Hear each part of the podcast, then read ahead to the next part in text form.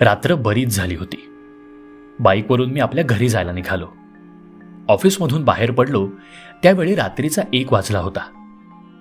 काही वेळातच मी मुख्य रस्त्यावर आलो. थोडं पुढे येत मी मुख्य रस्ता सोडला.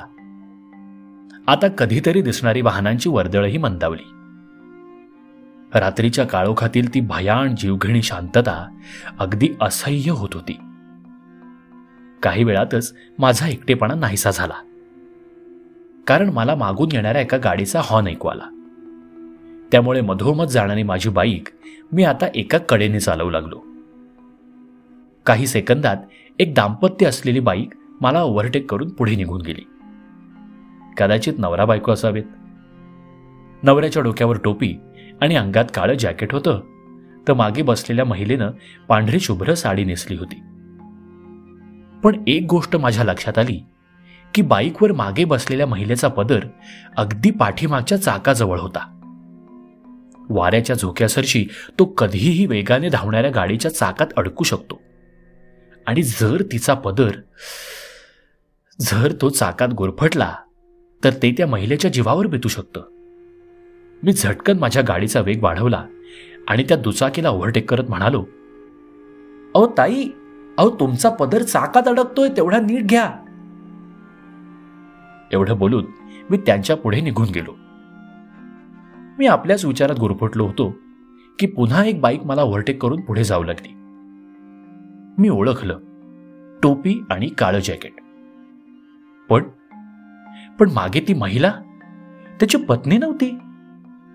मी गाडीचा वेग वाढवला आणि विचारू लागलो. अहो अहो तुमच्या गाडीच्या मागे बसलेली तुमची पत्नी चाकात पदर अडकत होता म्हणून सांगितलं होतं मी. काही अंतर पुढे आल्यावर त्याने आपली बाईक रस्त्याच्या कडेला घेतली आणि क्षणभर थांबला. तशी मी देखील माझी गाडी पुढे नेत रस्त्याच्या कडेला उभी केली. काय झालं भाऊ? तुमची बायको मागे बसली होती ना? त्या कुठे आहेत? तो माणूस अक्षरशः थरथरत होता. राहून राहून त्याच्या अंगावर शहारा उमटत होता. काहीच न बोलता त्यानं मागे रस्त्याकडे वळून पाहिलं. मिट्ट काळोखात बुडालेला तो निर्जन निर्मनुष्य रस्ता अगदीच अकराळ विक्राळ वाटत होता. आणि त्या रस्त्याकडे तो अशा आविर्भावात पाहत होता की नुकताच तो एका भयाण मरणातून जिवंत वाचला होता. त्याच्या काळजात लपलेली भीती त्याच्या डोळ्यात स्पष्ट दिसत होती. अहो काय झालं? तुम्ही इतके का घाबरलात? पाणी देऊ का? मी पाठीवरची बॅग काढली आणि पाण्याची बाटली काढून त्यांच्यासमोर धरली. तसा तो समोरचा माणूस म्हणाला माझ्या माझ्या गाडीवर कोण बसलेलं पाहिलंस तू? म्हणजे? ती तुमच्या ओळखीची नव्हती? अरे अरे मी जॉबवरून घरी निघालोय. एकटाच. कुणाला लिफ्ट पण नाही दिलेली. त्या अनोळखी व्यक्तीचं बोलणं ऐकून माझ्या पायाखालची जमीनच सरकली. आता आम्ही दोघंही मागे त्या भयान काळोखात बुडालेल्या रस्त्याकडे पाहू लागलो.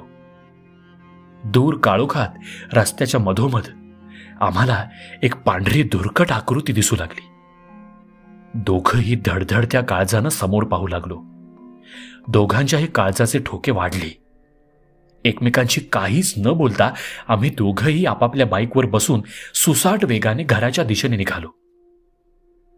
काही वेळातच ती व्यक्ती दुसऱ्या रस्त्याने निघून गेली आणि मीही घरी पोचलो एव्हाना दोन वाजून गेले होते. अंथरुणावर पडलो पण काही केल्या झोपच येईना. आयुष्यात पहिल्यांदाच मी असं काही अविश्वसनीय पाहिलं होतं. आजवर जे घडलं नाही ते आज का घडलं?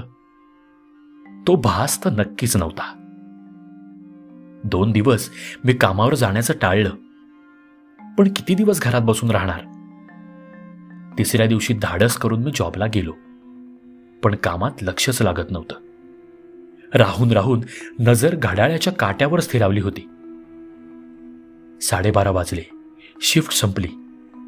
जो तो आपापल्या गाड्या घेऊन बाहेर पडू लागला. पण माझी पावलं जड झाली होती. गाडीवर बसून किक मारली आणि रस्त्यावर आलो. नेहमीसारखीच तुरळक वाहनं दिसत होती. तोच मागून मला एका गाडीचा हॉर्न ऐकू आला. आणि त्यासोबतच माझं उरलं सुरलं अवसानही गळून पडलं.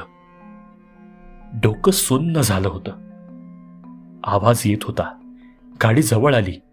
पुढच्या क्षणी ती गाडी मला ओव्हरटेक करू लागली. मी चोरट्या नजरेनं पाहिलं तर गाडीवर दुचाकीस्वार एकटाच होता. माझ्या जीवात जीवाला. काळजात ती भीती आता कमी झाली होती. मी त्या बाईक स्वाराकडे पाहिलं आणि किंचित स्माईल दिली. तसं बाईक स्वारानेही आपल्या हेल्मेटची काच वर घेतली आणि माझ्याकडे पाहत म्हणाला दादा ताईंना सांगा पदर नीट घ्या.